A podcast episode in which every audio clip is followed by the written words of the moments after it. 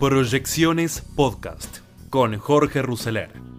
Economía, política, finanzas. Todo lo que necesitas saber para tomar las mejores decisiones.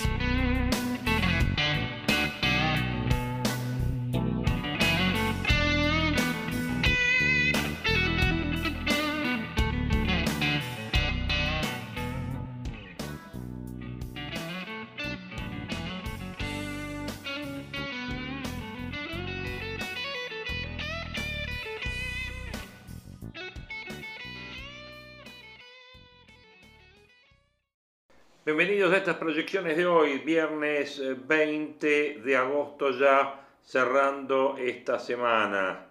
Semana, bueno, movidita, política, con vaivenes de precios, con distintas circunstancias políticas que hemos vivido y que vamos a seguir viviendo.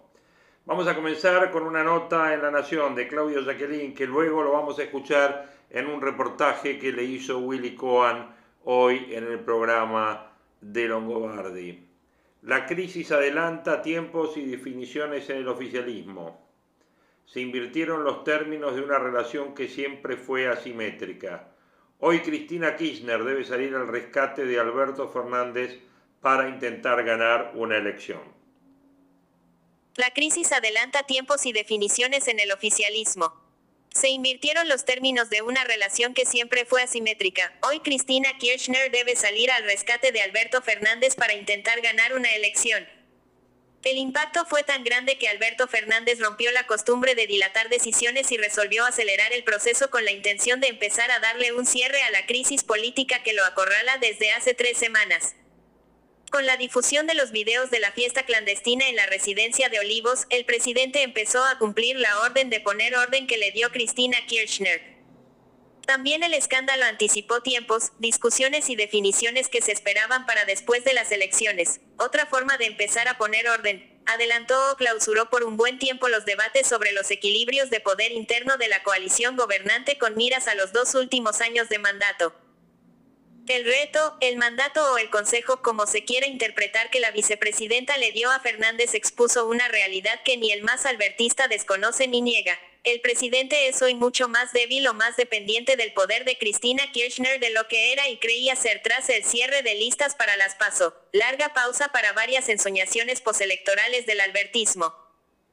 El abroquelamiento del oficialismo que sirvió de refugio a Fernández en el momento personal más difícil de su presidencia, no es ni será gratis. La dirigencia mayoritaria del peronismo volvió a dar una muestra de que sigue reunificada en el artefacto electoral creado en 2019, lo que no implica que esté unida más allá de la necesidad de autopreservación.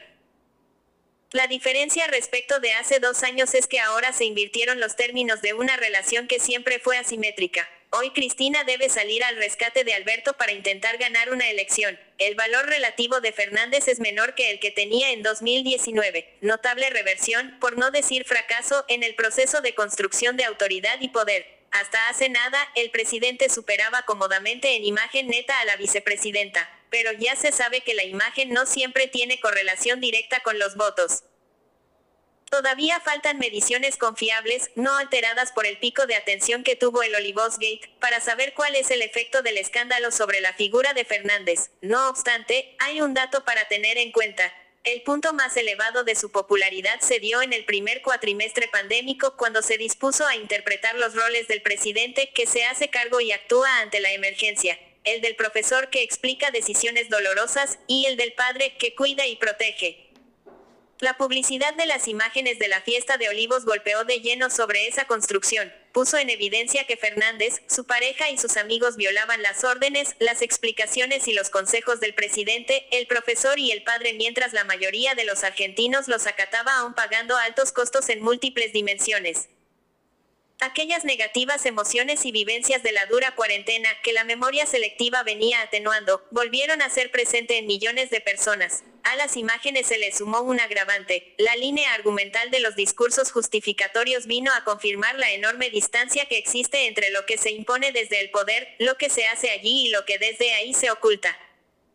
El argumento esgrimido por Fernández y sus voceros de que él es y actúa como un hombre común y que no reaccionó cuando llegó a la fiesta de su pareja porque estaba acostumbrado a estar rodeado de gente expone, como mínimo, un agraviante desconocimiento de lo que padecían en la Argentina de entonces las mujeres, los hombres, las niñas y los niños comunes. Las encuestas revelarán lo que ellos sienten ahora. Nadie sabe todavía si también se reflejará en las próximas elecciones o si primarán otras motivaciones. Los sondeos muestran que hasta ahora los únicos que decidieron su voto son los que integran el núcleo duro de adherentes. Recientes encuestas que consumen el oficialismo y la oposición muestran que más de la mitad de los encuestados dicen que todavía no decidieron a quién votarán, o si votarán. Unidad en modo electoral. Ante el abrupto cambio de contexto y frente al interrogante electoral que carcome al oficialismo, hasta el propio Fernández se vio obligado a interpretar una estrategia discursiva de campaña que lejos está de potenciar su rol y reivindicar su performance presidencial. Reducción de daños podría titularse. Todos los esfuerzos del Frente Todismo están puestos en correr de la opción electoral el plebiscito a la gestión. La marca va por encima de candidatos y dirigentes. El todo más que las partes y, especialmente, mucho más que la cúpula de ese edificio. Esa es la línea que marcó el tono y el fondo de la sucesión de actos proselitistas de los últimos seis días. Los principales oradores optaron por achacar casi todos los males al macrismo y a la pandemia dos pestes, admitir algunos pocos errores, reconocer que queda mucho por hacer, reivindicar ciertas políticas y, sobre todo, publicitar leyes aprobadas por el Congreso. Allí el poder y los méritos son de Cristina Kirchner, Sergio Massa y Máximo Kirchner. Cada uno cuida su jardín con la excusa de que mejora el barrio de todos. El modo electoral con el que se asordinan las diferencias y se postdatan las facturas internas obliga a unificar discursos a una costa de agravar preocupaciones. La flamante dureza de Fernández respecto del Fondo Monetario es un caso notorio. El contraste con las expresiones recientes escuchadas por los enviados de Joe Biden que lo visitaron es congruente con el hilo argumental que vienen desplegando Cristina y Máximo Kirchner. Fuentes del oficialismo sostienen que ese cambio es la táctica del Tero y que el acuerdo con el FMI sigue estando al caer para después de las elecciones. No obstante, los oficialistas más entusiasmados con lo que habría dejado la visita de los funcionarios norteamericanos están en alerta y se lamentan más que nadie por el estallido del Olivosgate. Estábamos en el mejor momento, los índices de aprobación del presidente y del gobierno en pleno ascenso, la economía en recuperación sostenida, la unidad, restablecida tras el cierre de listas, la relación con Estados Unidos, encarrilada como nunca, y Alberto, empoderado y decidido a conducir con su impronta la segunda parte de su mandato. Justo ahí vino a explotar lo de las fotos, recitan en el entorno presidencial. Algún malpensado podría interpretar que el lamento se confunde con la confesión de una sospecha. Las suspicacias crecen cuando se escucha afirmar la convicción que tienen algunos dirigentes de que el escándalo tendrá menos efectos nocivos para afuera que para adentro, es decir, menos consecuencias electorales que daño a la figura de Fernández en la disputa por el poder interno. La jefa es la jefa y la única verdad es la realidad.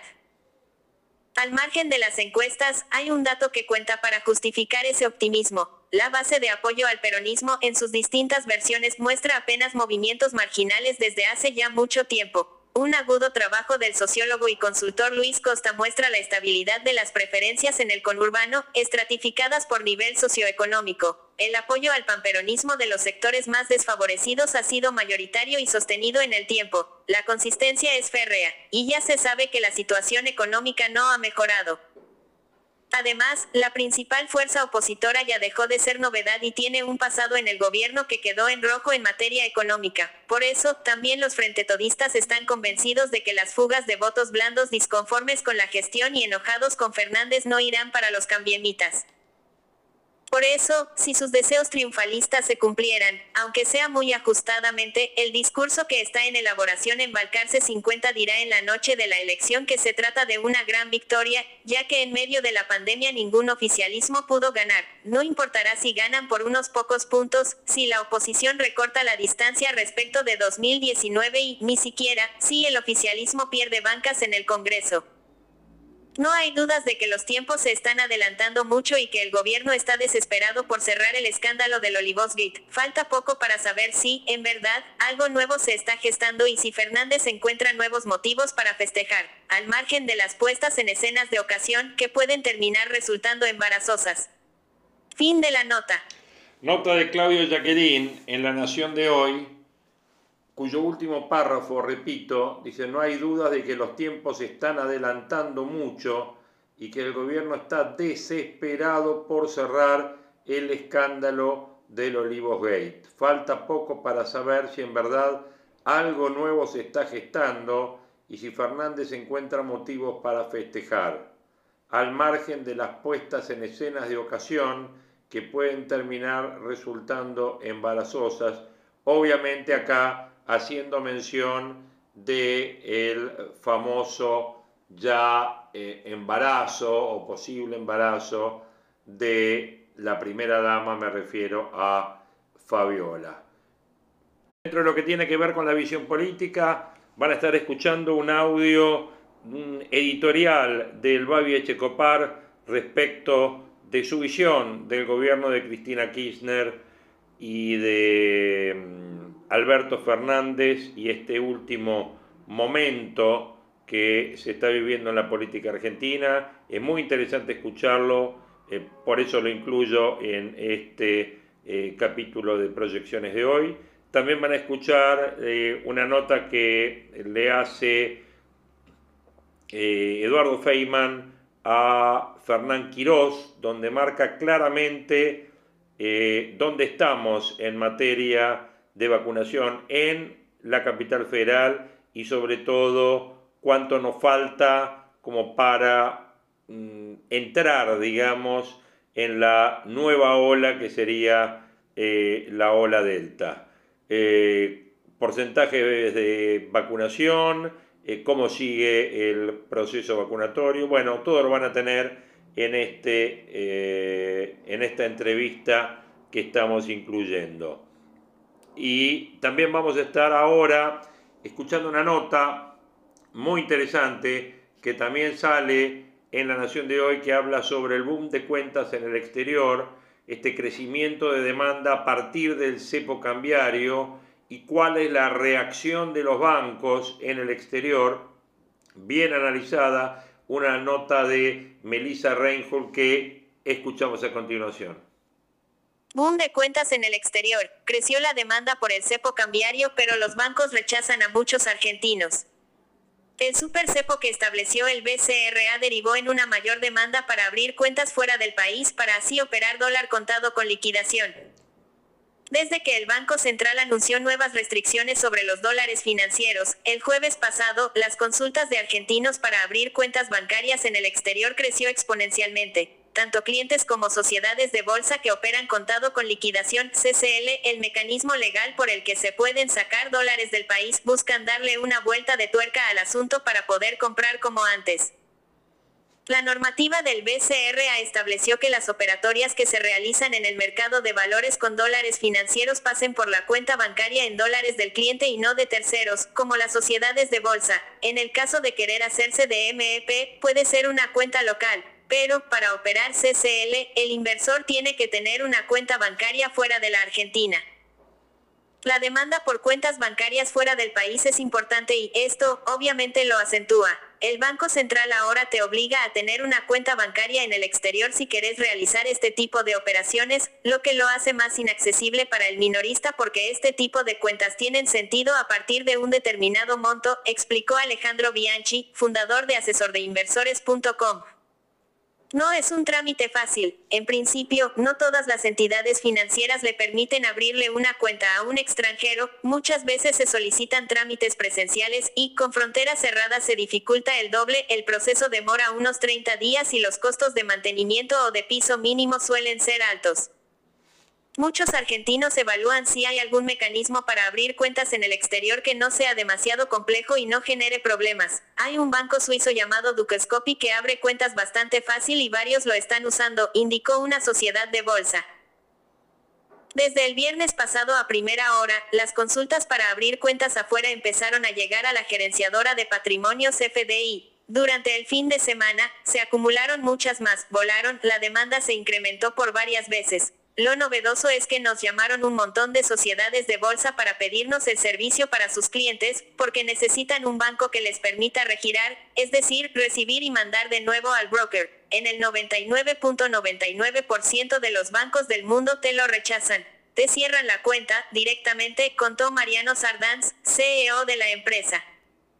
Igual fue el caso de un portfolio manager que tiene convenio con un banco de Miami para poder gestionar el trámite a distancia. En estos días, lógicamente, hay mucha más demanda por este tipo de cuentas. El BCRA cerró el rulo, pero abrió el negocio en el exterior, remarcó el entrevistado, quien prefirió mantener su identidad bajo reserva. Ya no se puede enviar el CCL al broker tiene que ser en una cuenta bancaria propia que esté fuera del país. Si el jueves tenías dólares en la cuenta comitente, ya habías recibido una transferencia en dólares a tu caja en dólares y no tenías cuenta en el exterior, estás atrapado, no podés disponer de esos dólares. Tampoco te lo permiten canjear por cable porque no te dejan operar con saldo previo, aseveró. Para Jorge Senderovsky, director de canales de Wise, el caso más complicado es el de los clientes que tienen el parking en los agentes de liquidación y compensación Alex de afuera. En ese caso, el broker estaría obligado a transferir esos dólares a una cuenta a nombre del cliente abierta por el titular de la cuenta comitente en el exterior. Eso todavía no está claro. Estamos todas las ALIC viendo cómo justificar este esquema, ya que se presenta una suerte de nebulosa en donde no está claro entre la CNV y el BCRA para ver qué pasa en el medio. Por ahora no estarían obligados. Están los dólares todavía dando vueltas a la espera de una definición para ver qué opciones hay. En nuestro caso, tenemos clientes que empezaron los trámites para abrirse una cuenta bancaria para transferir los saldos, remarcó. Cuenta afuera, más requisitos para los argentinos. En el último año, algunos bancos de Estados Unidos cambiaron sus normativas y empezaron a pedirles más requisitos a los extranjeros para permitirles la apertura de cuenta, si es que lo autorizan. Incluso a muchos de nuestros clientes les han cerrado la cuenta en el último tiempo, agregó una argentina que vive en Estados Unidos y se dedica a canalizar estos trámites. Nos dijo el gerente del banco que no quiere asociarse con extranjeros latinoamericanos, específicamente con Venezuela y seguido por la Argentina. Las triangulaciones de envíos de dinero no se ven bien en los bancos, pero desafortunadamente es necesario para algunos inversores argentinos, completó. En el mismo sentido apuntó Sardanz, quien remarcó que los trámites se habían trabado hasta el 2015 porque para Estados Unidos el país estaba muy pegado a Venezuela, al narcotráfico y la corrupción, entonces el argentino era culpable hasta demostrar lo contrario. En el gobierno de Cambiemos las relaciones entre ambos países cambiaron y las restricciones aflojaron, pero con Alberto Fernández en el poder, desde el norte del continente volvieron a reconsiderar la apertura de cuentas y el argentino empezó a estar en un listado de doble mirada. Eso tiene que ver con el narcotráfico y la corrupción, delitos complejos. Hay países complicadísimos, por ejemplo, es casi imposible que un venezolano, un cubano, alguien de Trinidad y Tobago o de Nicaragua se abra una cuenta. Al paraguayo también le es difícil, pero porque no intercambia buena información. La Argentina empezó a estar entre esos grupos de baja mirada al estilo México, describió. Abrir una cuenta afuera, información importante y algunas advertencias.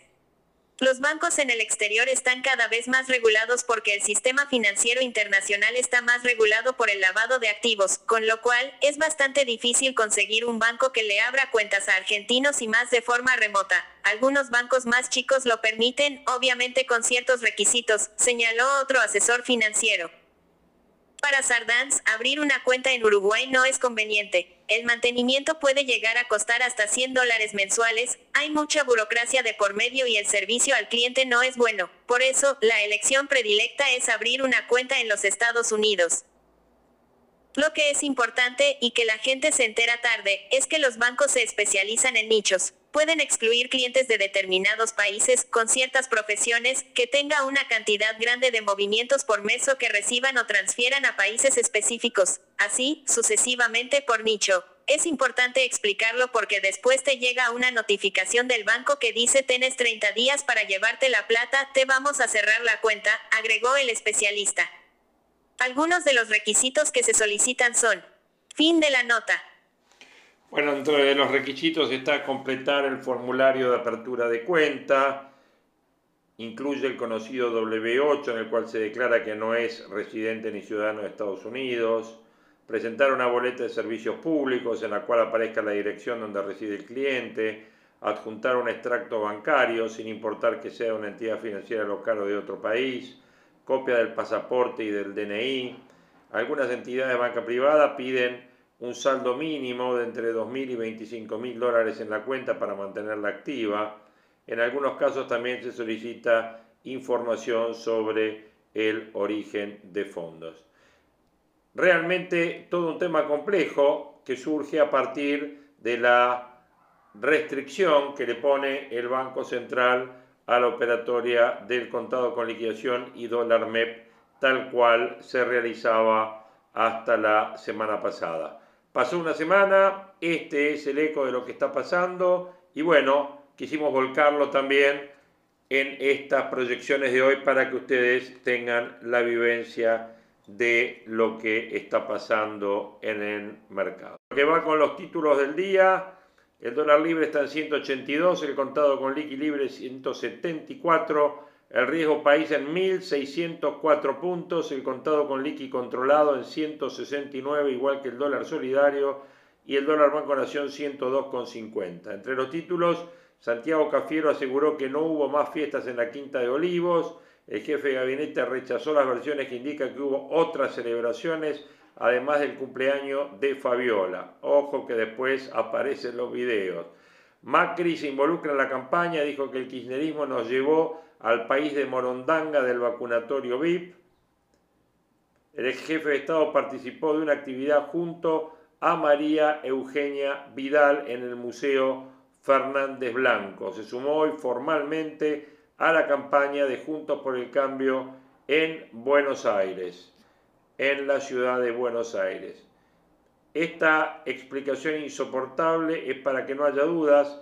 Bielsa dio una respuesta de 17 minutos. El loco se explayó más de la cuenta en la última conferencia y se responsabilizó por la última goleada sufrida por el Leeds que juega mañana obviamente ante el Manchester United. Se comió cinco goles la semana pasada. Bueno, Benjamín Vicuña anunció su separación de la China Suárez. Obviamente, la reacción de Pampita.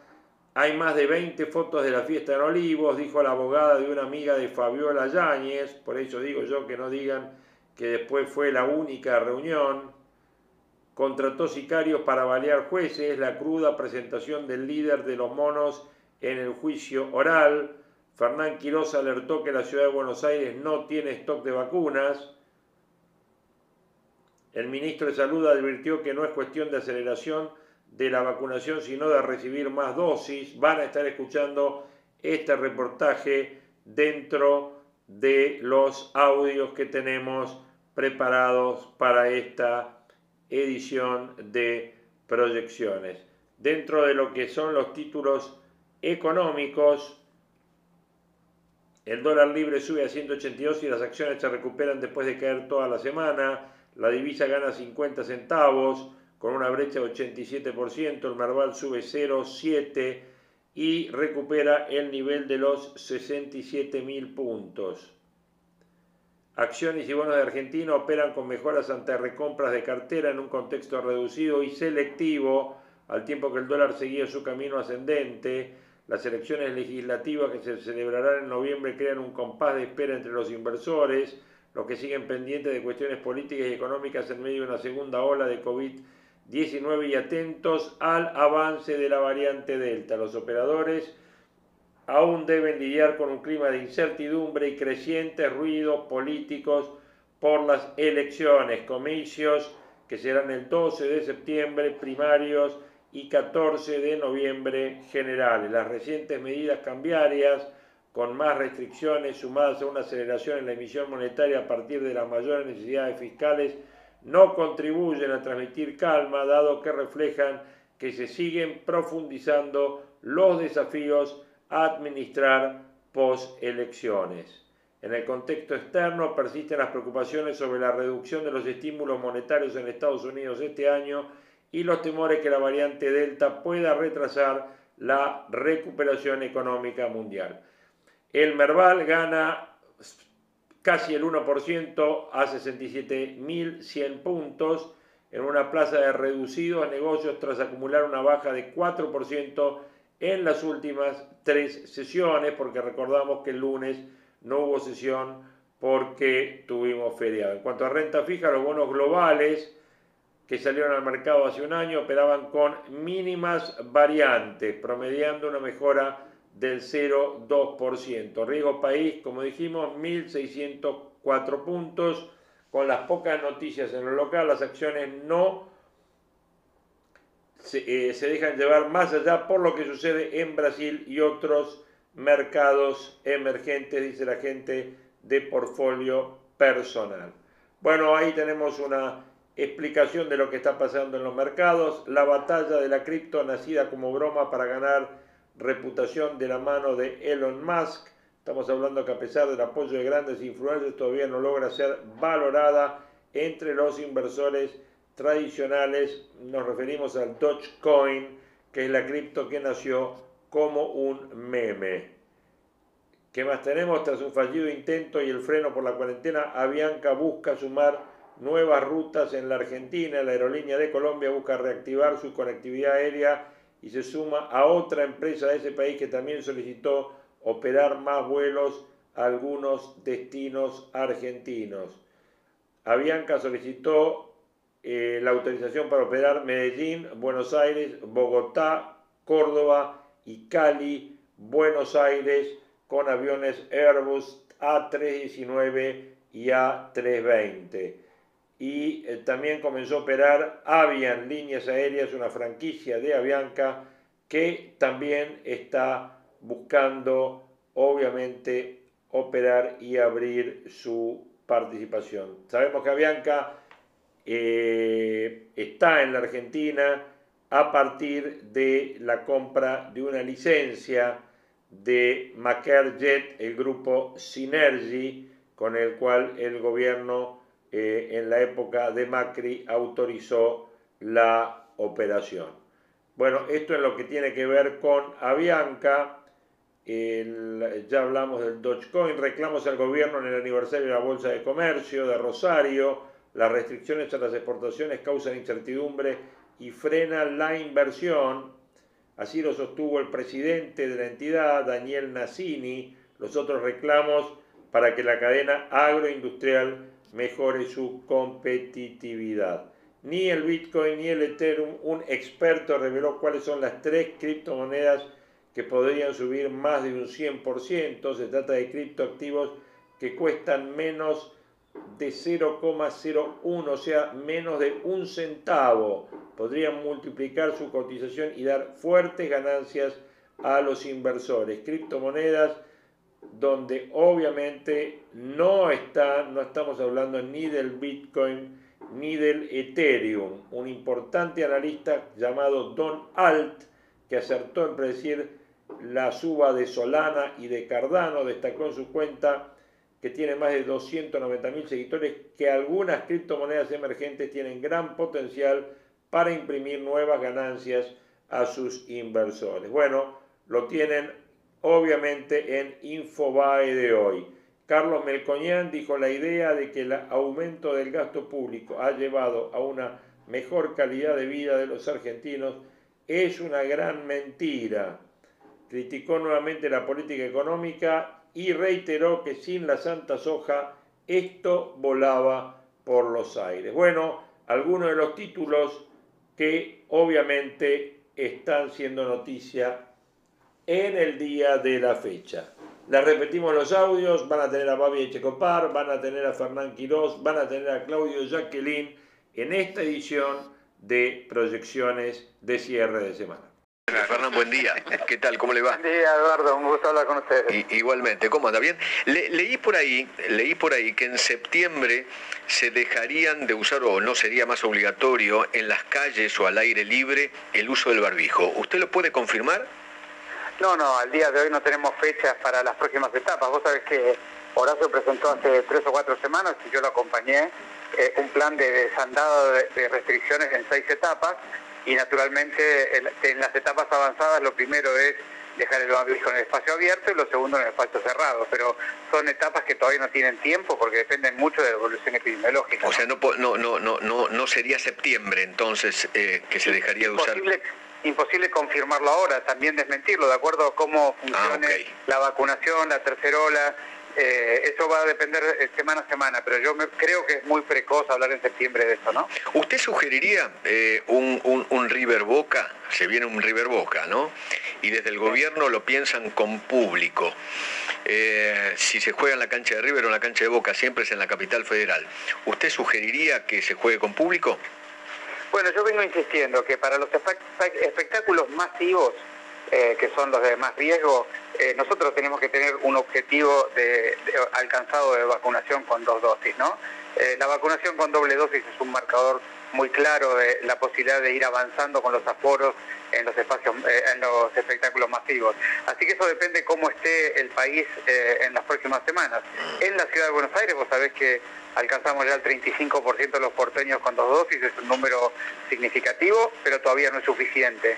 Sabemos que tenemos que llegar al 50% con las dos dosis y cuando alcanzamos ese objetivo, otros países han demostrado que el grado de protección es relativamente importante y ahí estamos apuntando a llegar en estas semanas, ¿no?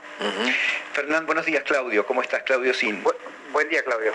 Eh, Fernán, tres preguntas y que tienen que ver con opiniones personales, por supuesto. La primera, eh, yo estoy convencido que la variante Delta va a llegar a la Argentina y septiembre, para mi punto, desde mi punto de vista, debería ser el mes en el cual comienza a circular.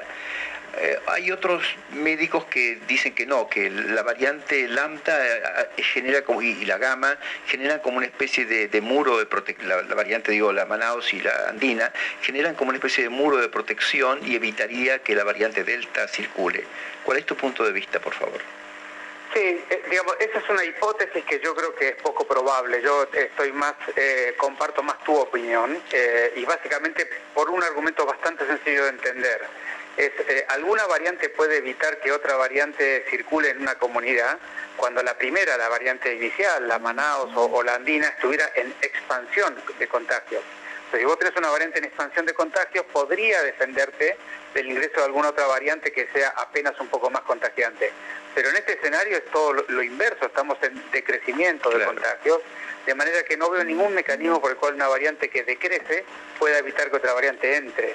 Así que yo creo efectivamente que lo que va a ocurrir, como bien decís vos, es que aparecerá primero la situación comunitaria de pequeños casos, luego irá a, eso eh, seguramente ocurrirá en las próximas semanas, luego hay varias semanas entre que aparece la situación comunitaria y alcanza la participación significativa y en consecuencia aumentan los casos de una nueva ola, así que sabemos que tenemos por delante un par de semanas al menos o varias semanas tal vez donde todavía tenemos el espacio para terminar de vacunar y eso es un poco mi objetivo. Yo lo que digo es, tenemos dos, tres, cuatro semanas por delante que tenemos que completar la vacunación y todo nuestro foco en la Ciudad de Buenos Aires está puesto solo ahí. Completar la segunda dosis y, digamos, y, comenzar a vacunar a las, a las franjas de edad más jóvenes, ¿no? Por supuesto. Sí, vos fíjate, te doy los datos de la ciudad. Yo te dije, 35% tienen dos dosis. Ahora, si vos tomás los mayores de 18 años, ya es casi el 50%, es decir, casi la mitad de los porteños mayores de 18 tienen las dos dosis. Perfecto. Ahora, es, eh, nosotros tenemos que vacunar con las tres vacunas, ya estamos con eh, deuda para recuperar de personas que cumplieron el intervalo entre las dosis, ¿no? Eh, Sinopharm, digamos, esto es de la segunda dosis. Y luego tenemos cerca de 40.000 porteños, teníamos un poco más, ayer y hoy estuvimos vacunando primeras dosis, tenemos cerca de 40.000 porteños que se quieren vacunar con la primera dosis y aún no lo hemos podido vacunar porque estamos priorizando la segunda.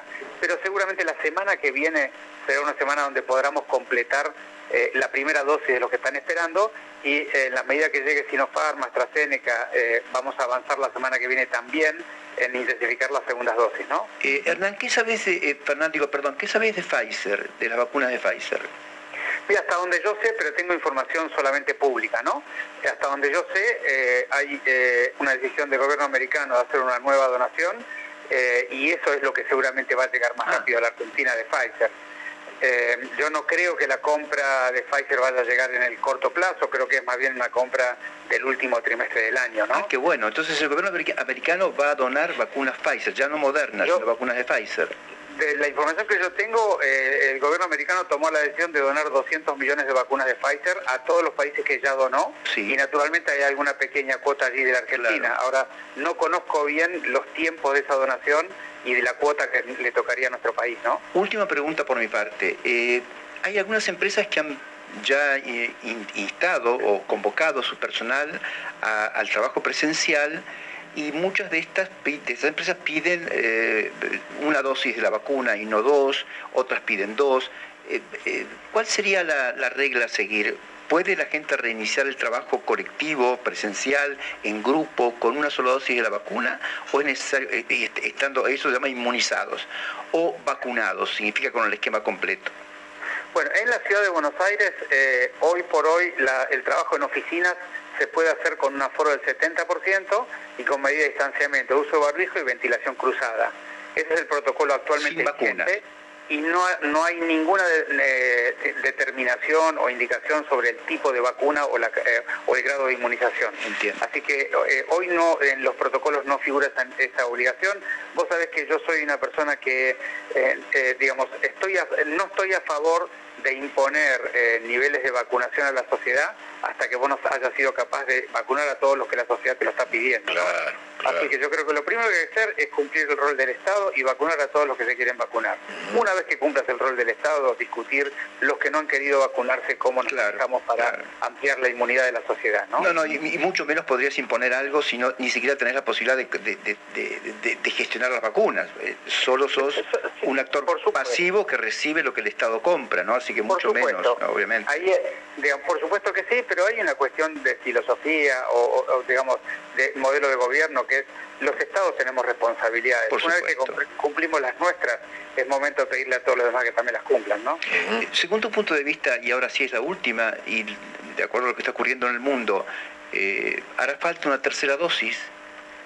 Yo creo que decididamente sí. Eh, ahora, me parece que eh, todavía no tenemos información suficientemente precisa para saber para cada vacuna en qué orden deben ser dadas. Digamos, hoy que sabemos de las terceras dosis, es que personas con eh, un grado importante de daño su- de su inmunidad, Sí. como son personas que reciben inmunosupresores graves o quimioterápicos O o, que tienen trasplantados. trasplantados de órganos sólidos o en diálisis crónica o enfermedades inmuno eh, que deprimen la inmunidad, ellos eh, eh, naturalmente requieren una tercera dosis porque el grado de inmunización con dos dosis no es suficiente. Ahora, en todos los demás y sobre todo eh, definir el intervalo entre la segunda dosis y la tercera, hoy la información es relativamente inconsistente o no es suficiente para estar seguro de lo que hay que recomendar, ¿no? Eh, hay alguna información reciente de- del gobierno americano Sí, ocho sobre- meses, eh. Claro, sobre los que han recibido la vacuna ARN mensajero. Ahora, hay que tener mucho cuidado porque cada vacuna tiene diferentes Claro. niveles de, de actividad en la, en la inmunidad. Aparentemente las de, la- las de vector viral tienen un poco más de duración en su efecto. Las ARN mensajeros son más importantes en la, en la respuesta que dan, pero aparentemente es un poco más corta. Pero no- la información no es suficientemente precisa para ser contundente. Yo creo que nos faltan aún varias semanas o un par de meses para tener información más clara. Sí, te, te cuento que ayer Estados Unidos decidió in- incluir también en esos grupos al personal de salud. Sí, Eh, sí, ba- basado en lo que estamos hablando, Sí, que al octavo mes de, Sí. de la segunda dosis.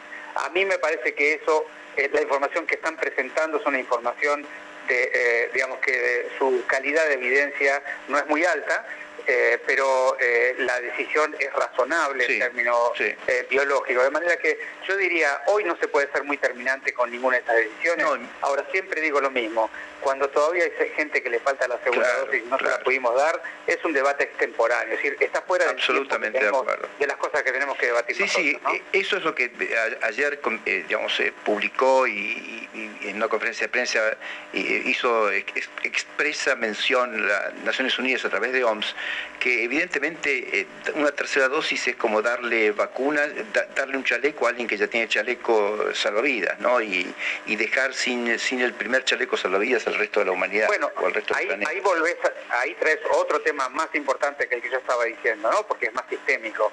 Es, hay que entender que las pandemias eh, el grado de interdependencia de los países es muy superior a, la, a la calidad de la relación que tienen los países entre sí.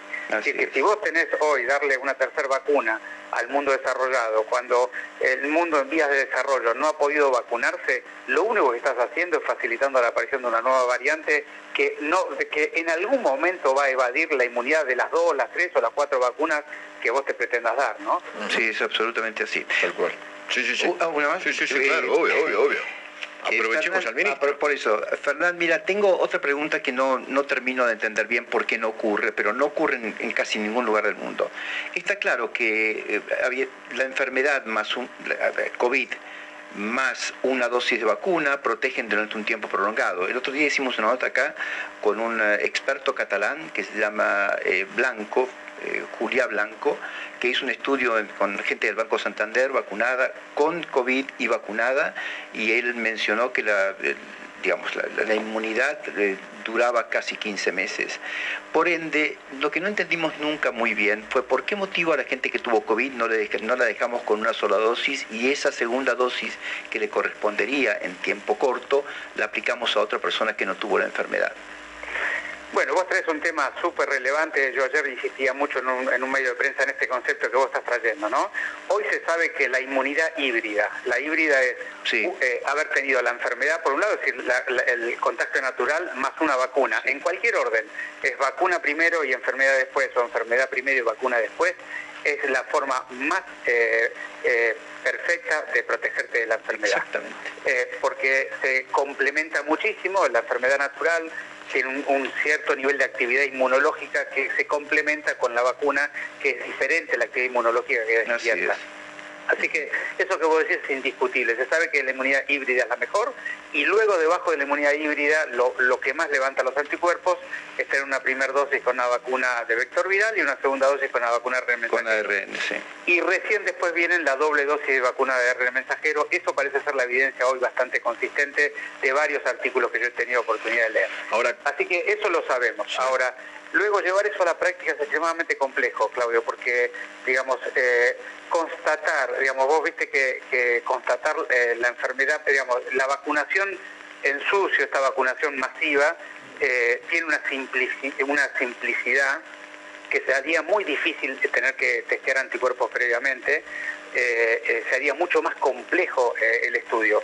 De todas maneras, es una decisión que el Gobierno Nacional tiene que tomar. No, yo lo que recomiendo individualmente a mis pacientes es cuando tuvieron la enfermedad con la primera dosis están suficientemente eh, cubiertos porque además hay un estudio reciente que demuestra que la segunda dosis, luego de la enfermedad y una dosis, eh, encuentra un efecto techo que ya no tiene una respuesta inmunológica suficiente. Eh, yo recomiendo lo mismo, te, lo digo, recomiendo lo mismo a mis pacientes y, lo llevan a la práctica. Enfermedad más una dosis, y cualquier, también me preguntan, pero fue enfermedad grave, leve o moderada, da lo mismo. enfermedad COVID, demostrada, por supuesto, más una dosis de vacuna tiempo después, es absolutamente suficiente, por lo menos por un año. Así es. Ahora, qué distinto, doctor, sería todo si hubiéramos tenido las vacunas en tiempo y forma. No estaríamos hablando de esto, ¿no? Primera dosis, segunda dosis, de a ver cómo la mezclamos. Es una cosa impresionante. no, tengas ninguna duda que la Argentina, eh, digamos, esperábamos una campaña de vacunación más acelerada y más pronta eh, y eso ha sido un tema. Ahora, permitime defender en parte lo que se ha hecho. ¿no? A mí siempre, nunca me gusta defender lo que, lo que hacemos en el gobierno porque yo creo que para eso está la ciudadanía, para juzgarlo. Pero vos fíjate, nosotros aceleramos muchísimo con la primera dosis, desacoplando primera y segunda dosis, algo que se discutió muchísimo. Pero la verdad es que hasta la aparición de la variante Delta, que aún en la Argentina no está circulando, pero va a circular en breve, como dijimos, hasta la aparición de la variante Delta ha sido la mejor estrategia. Nosotros en la ciudad tenemos el 90% de los porteños mayores de 18 años con una dosis, es decir, eso es parte de la explicación de la situación eh, beneficiosa que estamos viviendo, ¿no? Ahora lo que hay que hacer es acelerar rápidamente la segunda dosis para responder al nuevo escenario. Sí, tal cual. Fernán, muchísimas gracias, ministro. Gracias por su tiempo. Gracias, por Favor, por favor, un gusto compartir con ustedes. Fernán Quiroz, el ministro de Salud de la Ciudad de Buenos Aires. Y el hecho de que hoy le digan que se baje del escenario es por la rispidez que genera cada vez que sube.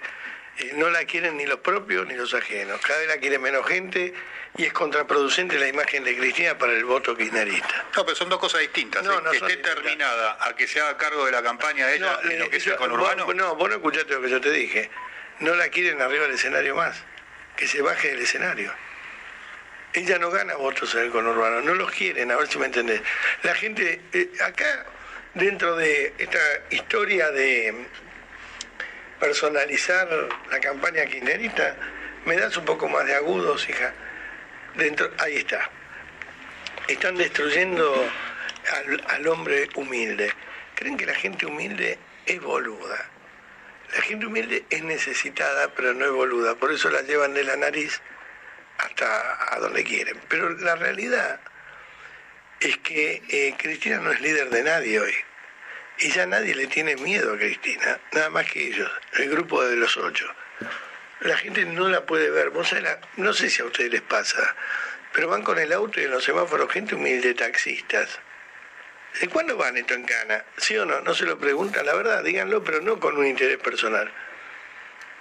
¿De ¿Cuándo van en Cana esto? No te están diciendo cuándo se van. Ah, indignación y hastío. Eh, ayer, este, en, el- en la puerta del vacunatorio de San Isidro, quiero aclarar que el vacunatorio está puesto en un lugar donde pose es el intendente, pero no tiene nada que ver. Las vacunadoras son todas amigos. Son del hospital de San Isidro, lo maneja el negro Pereira, son, ¿qué es eso? Se debe haber apagado el... No, No, no. son, son, son divinas, vacunadoras son divinas, las conozco a todas. Pero hay gente de la cámpora laburando. Y ayer me contaba un director del hospital que está teniendo problemas en Bulón y en San Isidro porque maltratan a la gente que ellos piensan que no los van a votar. Porque son cámporas, los que te anotan, los que te devuelven la... Bueno, ayer, este... eh, Siempre hicieron lo mismo, ¿vale? En otro contexto también. Siempre son de maltratar al enemigo, al- a lo que ellos consideran el enemigo, ¿no? Claro. Ayer sale una de adentro del vacunatorio y me putea. Me putea. Ah, este mierda que está acá. que ta, ta". Yo también la puteé.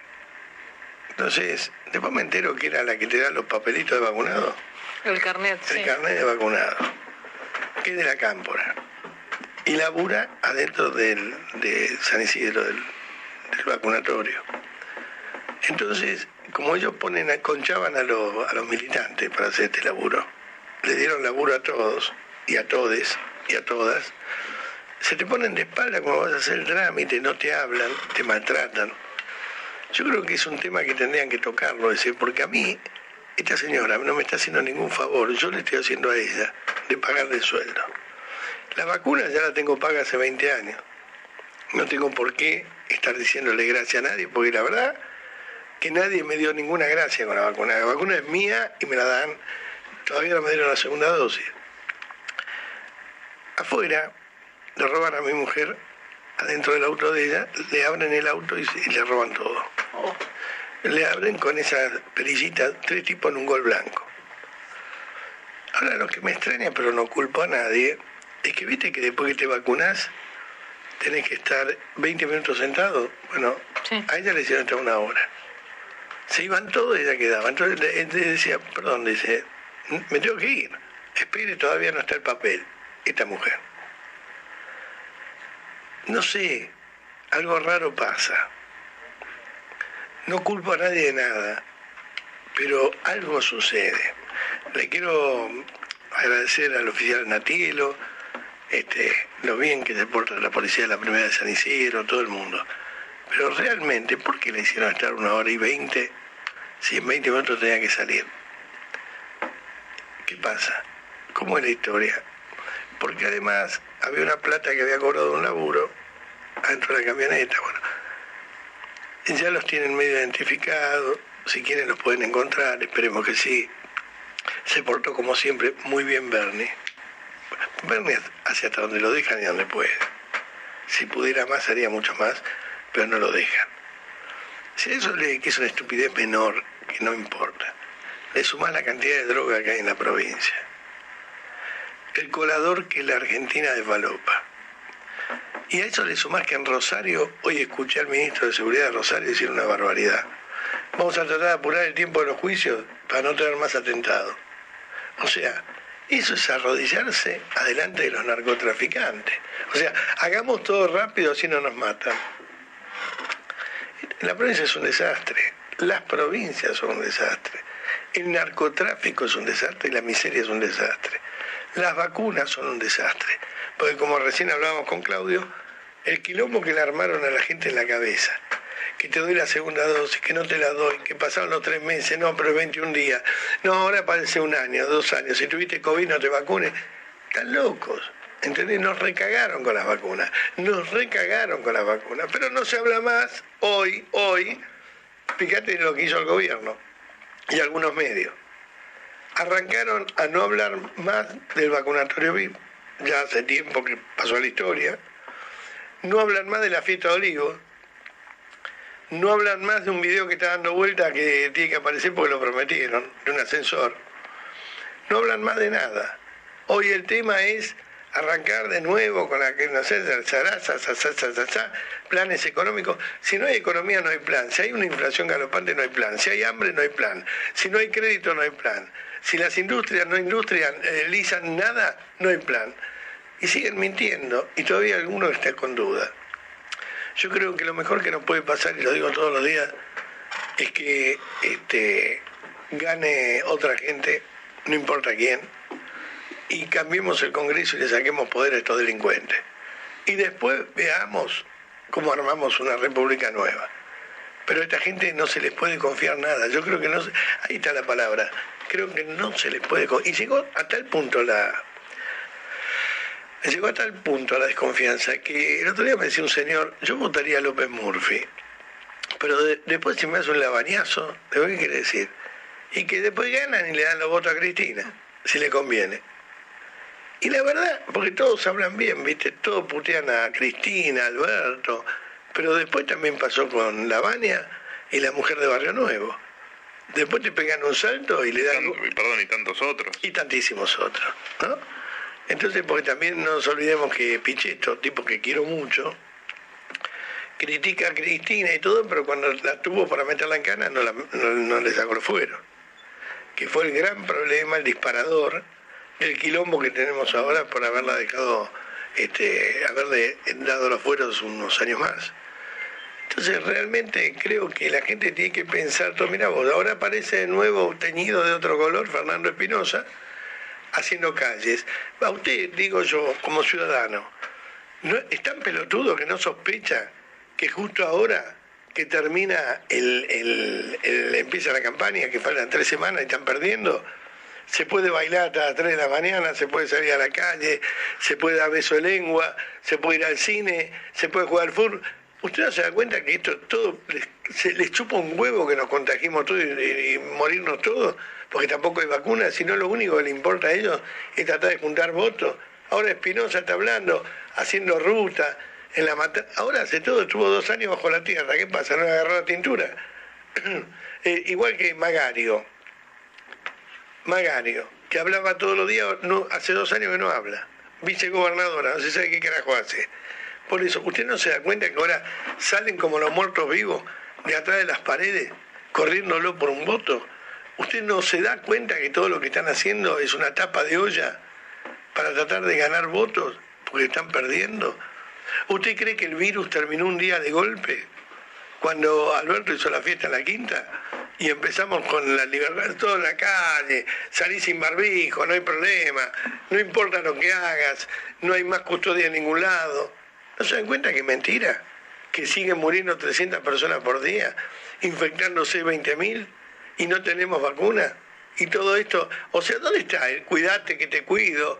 Cuidémonos, seamos cuidadanos. Ahora de golpe nadie te pide nada, puedes hacer lo que se te cante el orto para decir que suerte, ¿no? Porque la idea es esta, con Cristina y con Alberto terminamos con el virus. Somos el último país con el virus, seguimos muriendo como perros, los demás países tienen la tercera dosis, nosotros no llegamos a la segunda. ¿Entendés? ¿Entendés? Y te están abriendo todo, menos que la frontera para que vengan de Miami los que se fueron a vacunar, primero porque no van a votar a Cristina y lo saben. Y segundo, porque hay que castigarlo por haber viajado haber ido a buscar la, panacea afuera que no había dentro, la vacuna. Entonces pueden venir de Bélgica, de Paraguay, Uruguay, de Indochina, la Conchinchina, turistas, pero argentinos no. Están castigados por haberse ido de la patria. ¿viste? ¿Cómo se van a ir y van a dejar esos hermosos discursos que hacía Cristina? Es una gran payasada este gobierno. Son unos ridículos unos payasos. Y nos han llevado a este caos desesperante donde nos han comido la ilusión, las ganas de seguir luchando, las ganas de levantar la persiana, las ganas de vivir.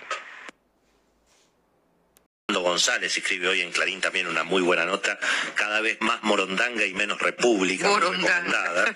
Y hay dos notas en el diario La Nación, hay dos notas en el diario La Nación también muy interesantes sobre lo que está pasando. Una es de el periodista Daniel Vilota, ese que está con Pañi, que es tremendo, ¿no? Eh, la, la nota dice, dice que parece que Moyano está más enojado con Alberto Fernández que Cristina, así que imagínate cómo está Moyano, ¿no? Dice, la ira de Moyano y Cristina cuando se acuerdan de Alberto. Así, lo que impre- imperdible. Y la otra nota imperdible es la de nuestro amigo Claudio Jacqueline, que firma una nota en la tapa del Diario de la Nación, que dice algo así como que, bueno, la crisis que estamos viviendo adelanta los tiempos y las definiciones, ¿no? Entonces, bueno, inmediata a las seis menos cuarto de la mañana le dije a Gustavo San Martino, le dije, Gustavo, llamalo por favor a Claudio Jacqueline para que nos cuente cuál es la crisis que adelanta los tiempos, más que cuál es la crisis cuáles son las definiciones que vienen. Así que, bueno, dicen que puede haber que el presidente Alberto Fernández está resistiendo, que no quiere entregar a los propios, que Cristina tampoco lo quiere empujar antes de las pasos. Bueno, está Claudio Jacqueline para hablar con nosotros. Claudio, un abrazo grande. Aquí te saludamos todos en el programa de Marcelo Longobardi. ¿Cómo estás? Hola Willy, hola a toda la mesa. Bueno, ¿vos venís a ser el vicepresidente de Marcelo en este caso? No, no, acá, hay, acá no hay elecciones, querido. Menos, mal. Acá, acá hay solamente un elector. Exactamente. Un tal Jorge, Jorge Porta. Jorge Porta, el único elector que hay acá. Bueno, contanos, eh, ¿qué, qué, qué está pasando, Claudio? ¿Cómo estás viendo la crisis? Eh, ¿qué crees que, ¿Cuáles crees que son las próximas movidas de Alberto y de Cristina? Lo que queda claro es que Alberto hoy es mucho más dependiente de Cristina de lo que era hasta hace 15 días. Eso hace que eh, su intento de eh, reforzar su gabinete, blindarse en su gabinete, hoy eh, corre mucho más riesgo. De hecho, hoy lo reúne por primera vez a sus 21 ministros desde que asumió, él que siempre buscó tener una relación radial, y esto más que una muestra de fortaleza es una muestra de debilidad porque lo que hace es tratar de revestirse de ese equipo que está en la mira tanto por Cristina como por Máximo como por Sergio Massa.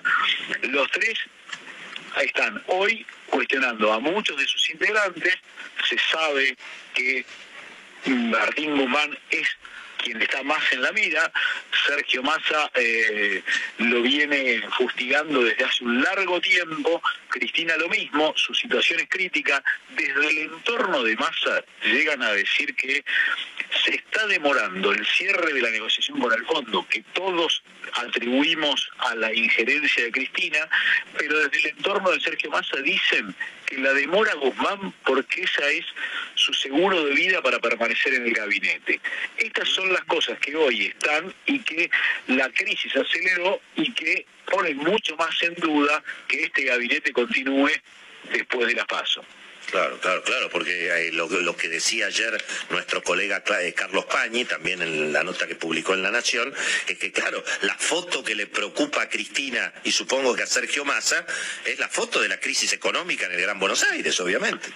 creciente y cada vez con más impacto, porque además el cambio en el Ministerio de Desarrollo Social lo que hizo fue exacerbar las internas que todavía no logra poner en orden Zabaleta, que recién desembarcó, y que los movimientos y la interna con la política y con la cámpora en particular hace estallar en la calle porque tratan de reposicionarse y ganar un lugar marcándole la cancha al ministro de Desarrollo Social. Y a eso tenés que sumarle la izquierda representada por el Polo Obrero, que aproveche ese lugar y busca instalarse de cara a las elecciones que tiene sus propios candidatos y que hoy estarían rondando alrededor de un 6-7% en las encuestas en la suma de los candidatos de la izquierda. Hoy hay una, hay una nota de nuestro colega eh, Eduardo Paladini en Clarín que dice que eh, hay encuestas que ya están mostrando directamente empate entre el gobierno y la oposición en las futuras elecciones. Supongamos que las encuestas esta vez aciertan, que bueno, todo un tema, ¿no? Pero supongamos, vamos, a hacer esa suposición. ¿Cómo, cómo te imaginas el escenario el lunes 13, creo que cae, lunes 13 de septiembre? después de las pasos, si efectivamente el resultado de las pasos es un tropiezo político para el gobierno. ¿Cómo te imaginas a Cristina, Alberto, Massa, Máximo, Axel? ¿Cómo, cómo, cómo, cómo sigue esto, digamos? Después del lunes 13, lo único que se puede esperar es eh, que ese espacio que hoy está reunificado, aunque no unido, eh, vaya a mantenerse así, abroquelado, en busca de revertir o mejorar la situación para el 14 de noviembre. Este, esta es la realidad de hoy. El problema va a ser el 15 de noviembre, no el 13 de septiembre. Y ahí es donde está puesta la mirada y ahí es donde se anticipa esta crisis, lo que va a pasar después. Lo cierto es que el gobierno hoy está articulando una narrativa que tiene, que tiene como objetivo instalar la idea de que si ganan, aunque sea por medio punto, es un enorme triunfo, claro que es una derrota si uno lo compara con los ocho nacionales y los 14 provinciales de 2019, pero el argumento será que en 20 elecciones que hubo en el mundo perdieron todos los oficialismos y nosotros ganamos. Es una victoria pírrica, sin duda, porque eso se traduciría en menos bancas en el Congreso y un problema adicional para Axel Kicillof que necesita tener mayoría en el Senado para avanzar con sus proyectos y en muchos casos con la designación de jueces que para él son muy relevantes. Por lo tanto, esto es lo que quiere vender el oficialismo y ya se está preparando para ese escenario. Bueno, muy bien, ¿eh? estamos escuchando a Claudio Jacqueline, ¿eh? ha publicado hoy en la tapa del diario La Nación una nota que dice que la crisis, obviamente, la crisis de los videos y la crisis de las reuniones en Olivos, adelantan los tiempos y adelantan definiciones. Claudio, un abrazo muy grande, que tengas un lindísimo fin de semana y cariños allí a todos los amigos de La Nación. ¿eh? Un abrazo para todos y especial para Marcelo, aunque esté ausente y que el vicepresidente no le está moviendo el piso. Un abrazo, gracias, Claudito. Un abrazo grandote.